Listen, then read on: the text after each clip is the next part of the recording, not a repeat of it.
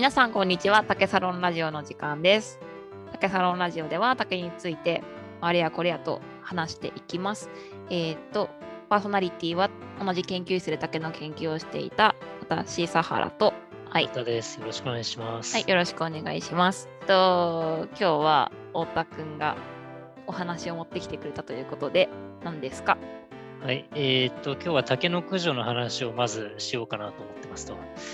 で、竹の駆除っていうのは、まあ、なんじゃろほいっていう話があって、竹の駆除には、まあ、大きく2つの、えーっと、やり方が考えられると思ってます。一つは、あの、竹、竹林をきれいにする方法。これは放置された竹林を、なんかちゃんとした竹の小林にするとか、あとは、まあ、密度をすいて、なんか、イノシシとかが出にくくするとか、まあ、そういった意味での、まあ、竹林をきれいにしようっていう方の竹林整備と、もう一個は竹林を殲滅させようっていう方の竹林整備。これはまあ、要すれば根こそぎその地域からあの竹を取っ払っちゃって畑にするとか、なんかマンション建てるとか、そういう、あー要するに全面的に竹を抹殺しようぜっていう方の竹林駆除。この2つがあると思ってます。で、後者の全面的にえー竹を消滅させようというやり方のうちの一つのあの竹1メートル切りっていうのを紹介しようかなと思っております。竹を殲滅させる方ですね。えっと、何回かこのラジオでも話してはいるけれども、その放置竹林とか、あのー竹林が畑に入ってきてしまうから被害が及ぶっていう、まあ、状況が今日本では各地で起こってるから、そういう時に殲滅するための手法の一つということでいいですか？そうですね。はい。なんかこのラジオ竹を潰す話しかしないような気がするんですけ 確かに。ど、あのもう今日もまた竹を潰す話ですね。うん、いやいやいや、まあ、いろんな話してますから。はい。えーっと、で、竹潰す話は、これはどこで、じゃあ、知見を得たんでしょうか？えっと、これは、あの、なんか竹やってる人だとしばしば聞く機会があると思っていて、うんあの、正原さんもいろんなところで聞いたことがあったりもすると思うんですけども、多分最初に出たのは、あの、現代農業っていう、あの、うんまあ、竹の専門誌は全くなくて農業の専門誌か、うんあるいは竹の徹底活用術っていう本。まあ、この2つのどっちかで皆さん情報を入手して、それでやってみたら、まあ意外によかろうもんというところで広がって、まあそれが口コミ伝いでっていうことだと思いますと。で、多分、いろいろ竹1メートル切りやってる人もなんか原本に当たったっていう人は相当少ないんじゃないかなと思ってます。というのも、まあ、竹の雑誌とかって売れないので、需要がないので、まあだからみんなまた聞きとかで聞いて、まあ、その有用性を理解してやってるのかなと思っておりますと。現代農業の、まあ、雑誌になってくると、えー、と読者さんの声っていうこともかなり取り入れられてるので、まあ、はいそういった、その専門書からの知識というよりは経験則からの知識や、まあまあ、知識というのかな経験則をみんなで共有しているようなイメージも強いんですかね。おっしゃる通りですね。あの別に学術誌っていうわけではないので、何らかの、例えば論文に必要な評価とか対象実験をしたとか、そういうことではなくて、おっしゃる通り、あの経験則に基づいてこうやったらよかったよっていうのも、まあ、読者投稿みたいな感じで、まあ、紹介されてますと。そのうちの一つ、まあ、読者投稿ではなくて、ちゃんと取材が入ってるんですけど、これは、まあ、そのうちの一つですね。要すれば、あの技術的とかの、あのすごいしっかりした担保はないけれども、ある N1 では成功したよっていうやり方ですと。じゃあまあ基本的に日本で、えー、と民間的にやられている手法なんですね。そうですね。この方の話を読んでいると、まあ、どっかから輸入したやり方っていうよりは自分で考案しましたっていうあの感じだったので、そうですね。日本で考案して、日本で、まあ当然、まあ各地でできるようなやり方ということですね、これは。うんうんはい。で、まあ今回も例によって最近、あの、竹の、竹サロンの、えっ、と、ホームページの記事から引っ張ってきていて、まあ、ど記事も私が書いてるんですけども、まあ、それをベースに、まあ、読んで、読みながら議論していこうかなと思ってますと。で、まあ、私もこの記事とかを書くにあたって改めて調べて、まあ、ちゃんと分かったんですけども、佐原さんはどの程度この1メートル切りについてご存知ですか？うーんと、まあ私の全知識は、この現代農業の竹徹底活用術っていう雑誌がうちにあるんですけど、まあ、それでパラパラって数年前に見たのと、DVD も見たよっていう。え、DVD はこれ？付付属でついてるんですよ。いや、僕もついてるし、で持ってるんですけど、見てないんですよね、これ。ああ、見てないんですか。これね、あのー初期のほ頃の竹サロン、まだはいはいあの、京都の教室でやってる頃に、あの、本当、ま、対昔対面だったんですね。で対面でやるときに一回台風で流れちゃったんですよ。でああ、はいはい。出れなく、あのーみんな来れなくなっちゃって、一般の人が。うんでしょうがなかったから、まあ、当時運営が3人いたんですけど、3人で、あの、製図室に集まって、この DVD 鑑賞会しました。本当にしょうがないな。えーっていうので見ました。これ何が収録されてるんですか、この DVD には。でこの DVD1 メートル切りは、あの湘南藤沢の方でやっている事例と、あと印象的だったのは、竹パウダーの。まあ、効果を検証するっていう、まあ、ものですね。まあ、竹パウダーを作るとこから始まっていて、竹、あ、最初が竹炭かな？竹炭を、あの、竹林に、竹林から、竹林で作った竹炭を竹林に巻いて減らしていくよ、まあ、竹林を整備していくよっていうのが一つあって、うんで次が竹パウダーで、まあ、その竹パウダーを作るところ、自作ああの、はいはいはい。あのーチッパーを使ってチェでえチップを作ります、それを畑に巻きますっていうのと、あと美容にもいいんですっていうのを紹介してて、で、これがすごい印象的だったんですね。っていうのが、あの竹チップのお風呂に今から入りますっていうのを見せてくれるんですよ。やべえじゃん。でもおじさん、おじいちゃんが入るんですよ。はいはいはい。おおじいちゃんの入浴シーンを見せてくれるっていう DVD でした。なるほどね。うんで、まあおじいちゃんが感想で、なんか肌が良くなったって言ってるんですよ。ああまあ、うんまあ、すごい見たいかと言われると、ちょっとどうだろうなってなるけど、インパクトありますね。インパクトあるから見たくなりましたね、これで。えーいや、いや、あるけど、なるほどねまあ。どうしようもない時に鑑賞会をやっぱりするべきじゃないかな。最近 DVD 付きの雑誌そんな見ない、減りましたよね。見ないですね。いやー、5年、あの5、年前もなかった。10年 YouTube とかにリンク飛ばすような感じが多いですよね。確かに。いや10年ぐらい前までは結構ついてたじゃないですか、DVD とか。うん、ついてましたね。いや、ほんと最近見なくなったなと思って。いや、あれね、DVD 僕そんなに見る習慣がないんで、こう雑誌とかについてたりとかしても開封しないんですよ。そうするああ、と何が面倒かって、あの、ページ開きにくいんですよね、アイスついてると。うんうんうんうん。なんか、重みがやっちゃうのかなんか知らないですけど、だから DVD 付きの雑誌そんな好きじゃなかったですね。うーんうんまあ、どうせこれ外してもまたその本の中にしまうから変わんないけどね。開けたところで。。なんか別で保存してますね。今もいつで保存すするんだ？なんか本捨てちゃったけど、それだけ持ってるとか結構ありますよ、今。うーん。なんか戦艦の、なんかうんなんだろうな、自衛隊系の、軍事系の本買ったらそういうなんか自衛隊にあ、結構ついてる。るよね。なんか私もそういうの買って、一回も見てない DVD とかあるな。でしょ？スポーツ系のなんか陸上のやつとか、あと走り方の DVD とかついてるけど、なんか見なかったそうなんだ見なかったな、それ。うん。まあ、その見ない DVD のうちの一つです。これは私が。うんうんうん。まあまあ、せっかくなんで。でも今もうこれ売ってんのかな？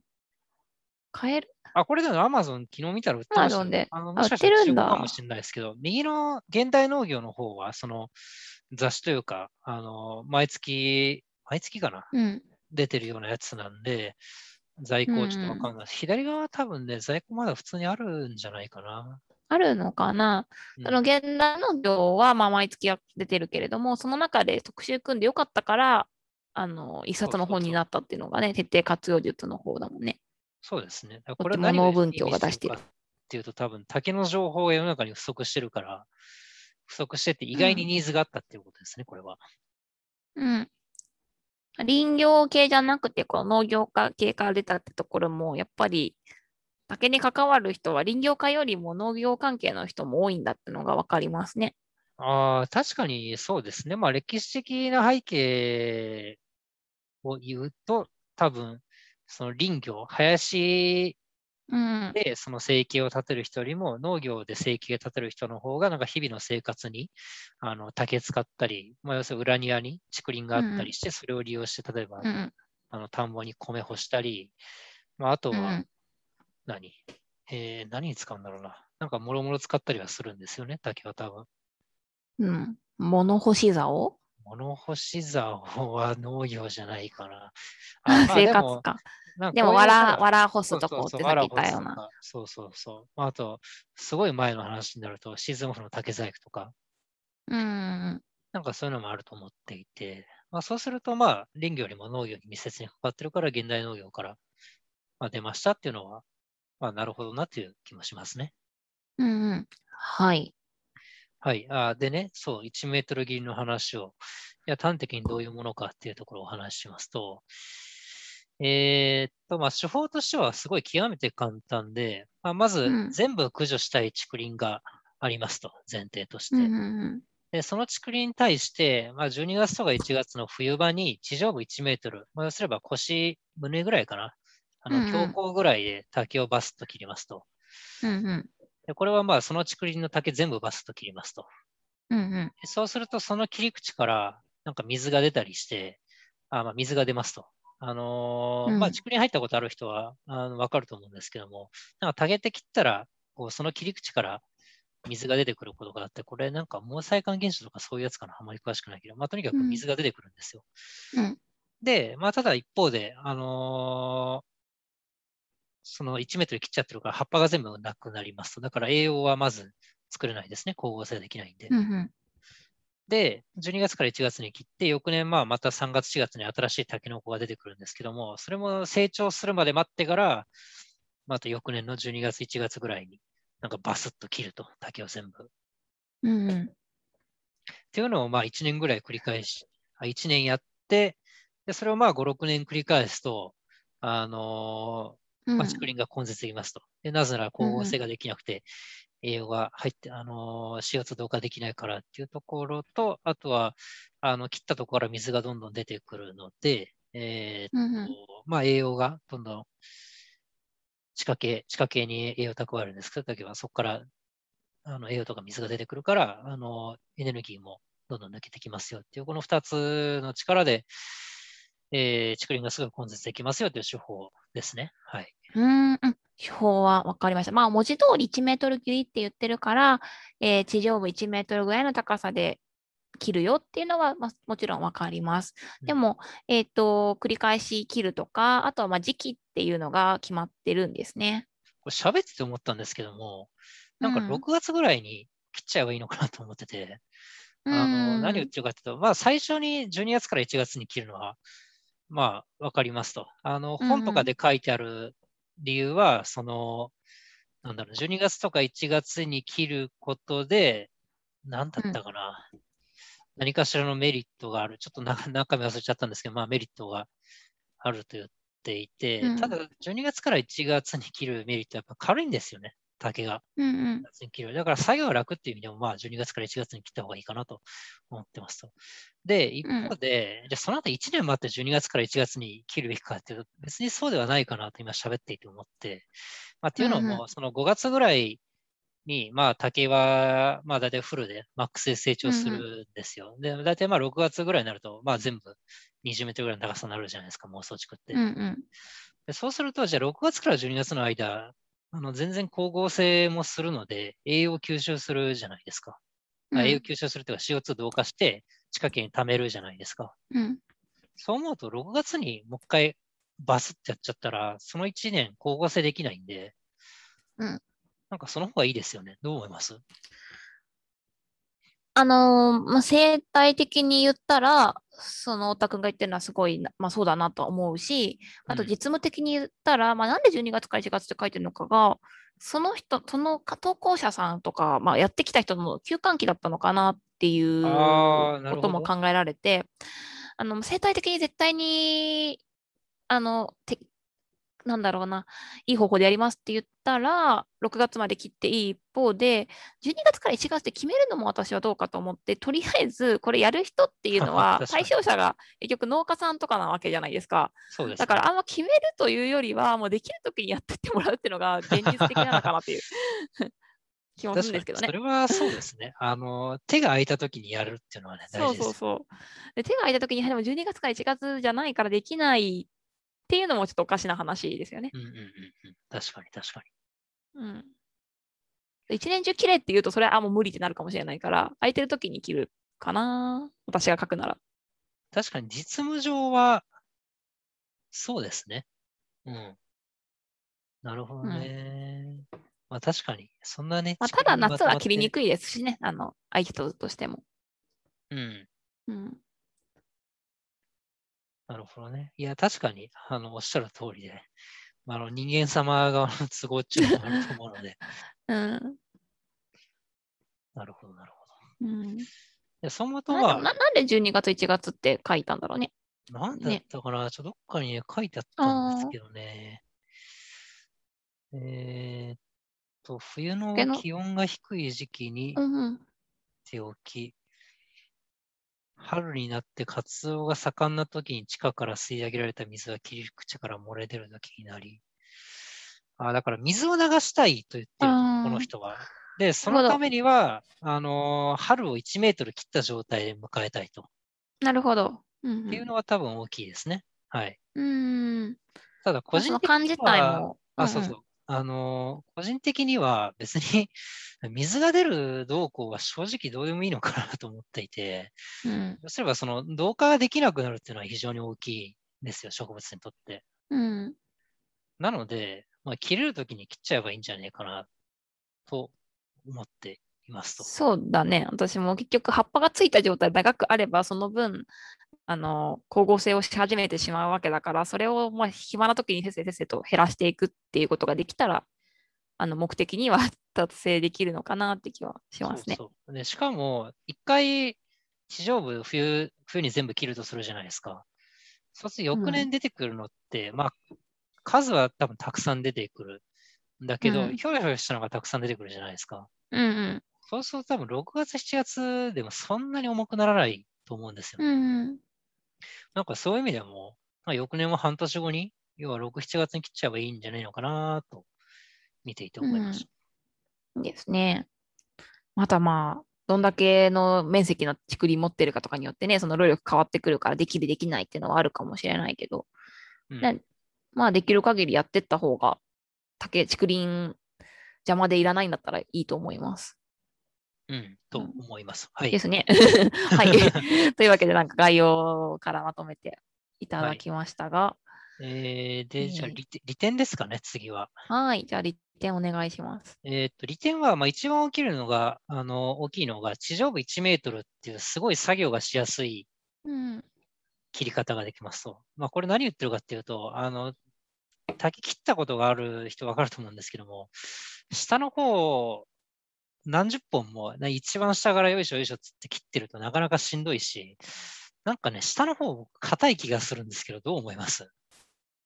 確かに、下の地際に近い方、硬い気がします。切りにくいし、うん、硬いし、体勢的にもしんどいし、切った後もなんか踏んで痛いしっていう、悪いことづくし。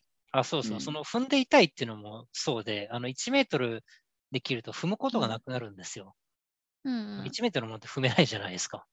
確かに。だからそういう意味でもなんか1メートルで切るのがいいということを、えっ、と、提唱者は、あの、主張していますと。うん、そうですね。うん。で、あとはまあ、竹全滅させようとすると、あの、ユンボとかバックホーとかで、まあ、すれば重機で気合い入れて地下茎を掘り出さなきゃいけないんですけども、本当は。うんまあ、このやり方だと、まあ、そのいらないですよねっていうのはすごい便利ですし、まあ、あとは、あの、薬剤とかも、まあ、並行して薬剤を撒けばより早く駆除できると思うんですけども、まあ、別になくても駆除できますと。中、うんもろもろの理由で、まあ、完全に駆除したいならいいのかなと思ってます。だからいかにお金をかけないで、でも体力があるよっていう人が やれる手法かな。あまあでも体力なくてもその1メートルなんで、事業よりはまあ、だいぶマシかなっていうところですね。あ、そうか、体力というよりは根気かな。ね、繰り返し5年ぐらいやるってことだから。そうそうそうまあでも、海抜ちゃんとやるともっとかかりますからね。うん、ああ、そっかそっか。うん。うん。何でも簡単に竹林をなくすのは難しいんですね。そうですね。やっぱり根っこで残っちゃうんでね。うん。はい。で、はい、有効な理由と私は書いていますが、まあ、他のやり方との比較ですね。うんうん、えー、っと、まず、まあ、さっき出た海抜っていう方法、まあ、これはその1メートルじゃなくて地際ギリギリで竹をプッツンするやり方なんですけども、うん、まあ正直これとほとんど一緒ですと。まあ、種子は葉っぱを全部取っちゃって光合成させないようにするっていうやり方なんですけども、まあそれよりは、あのまあ、まず作業がしやすいっていうところと、まあ、事実かどうかは少しわからないですけども、まあ、水がジャバジャバ出てくるので竹が弱るのが早いんじゃないかっていう、この2つの理由で海抜よりいいんじゃないかなとは僕は思ってますと。はい。うん、で、で、あとは他のやり方としては、えー、と、あ、そうそう、ラウンドアップで、ラウンドアップとか巻く、巻くというか、竹林に注入する方もあるんですけども、うんうんまあ、あれは話したね。そうそうそう、あの別の回で話したと思うんですけども、あれは結構めんどくさくて、というのも、うん、まあ、竹にドリルで穴を開けて、ラウンドアップ染み込ませるっていう、うん、まあ結構めんどくさいなっていう方、うん、ね、公園の土地とかだったら、あの、まあ、経費とかもあってできるのかもしれないけど、個人の竹林だと厳しいことですよね。そうですね。で、まあ、ラウンドアップも結構あれかなっていうところもあって、あとかつラウンドアップ、その地下茎って多分全部つながってるわけではないので、うん、あの、なんか改めて、あの、あ、残っちゃったよみたいなパターンも時々あるかなと思っていて、うん、まあそういったなんか変なリスクを抱えずに済むっていうのはまあいいかなとは思ってます。うん、確かに。まあ、わかりやすいですね。うん、1メーター切りは目目で見て分かるっていう。あ残ってんなと、残ってないだから。うん、はい。っていうところが、まあ、他のやり方との比較かな。うんうんうんうん。ああとあれですね、バックホーとかで掘り返すよりも、まあ、だいぶ楽ですね。さっき言いましたけど、重機いらない。うんうんうん。確かに。うん。結構ね、今お話ししていただいた感じだと、まあ、メリットがあるし、有効だよっていう話でまとめて、ね、はいはい、そうです、そうです。いただきましたね。うん。えっと、これのね、竹1メートル切りの話が出ると、割となんか否定的な意見とかもありそうだなって思ったりもするんですけど、そういうのはありますか、うん、えー、っと、まあ、意識しなきゃいけないのは、えっ、と、竹林を完全に駆除したい場合にしか使えないんですよね。というのも、あの、最初に言った通り、あの、竹林の整備には2種類あって、1つは竹林をきれいにしたいっていうのと、もう1個は全滅したい。で、この後者の全滅したいっていう場合だけ有効で、あの、一部だけきれいにしたいのに1メートル切りをやっては、あの、変なエネルギーをあの竹が変なエネルギーをその切られたことに対してそれを保証しようとして注ぎ込むので、多分いびつな竹林になったり、なんか親竹がすごいあのまばらな生え方をしたりするので、うん、それはまあまずよろしくないですね。んなんか目標林形をね、最初に決めておいて、はい、その切り方を選ばないといけないってことですよね。確かに竹林整備と竹林駆除って混合されて考えや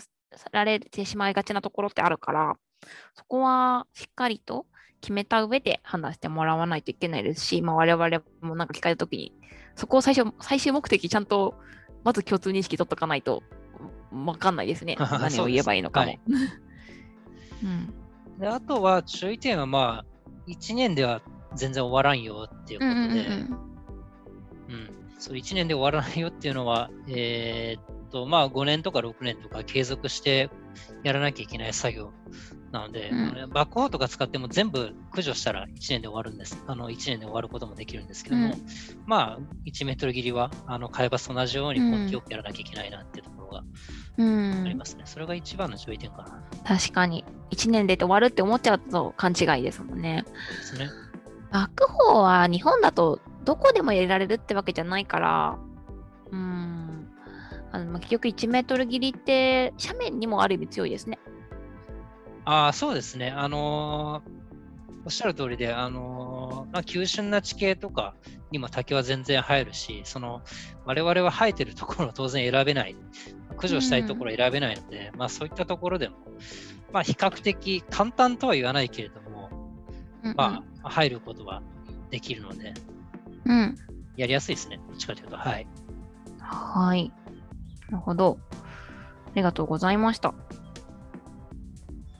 うん。というところが、まあ、1メートル切りですかね。まあ、だから、あの、まあ、やり方としてはすごい便利で流行るのは、まあ、確かになと思っているんですけども、まあ、ちゃんと目的あのに合わせて、まあ、容量、用法を守ってじゃないけれども、合わせて、まあ、うんやるべきですよね、これは。はい。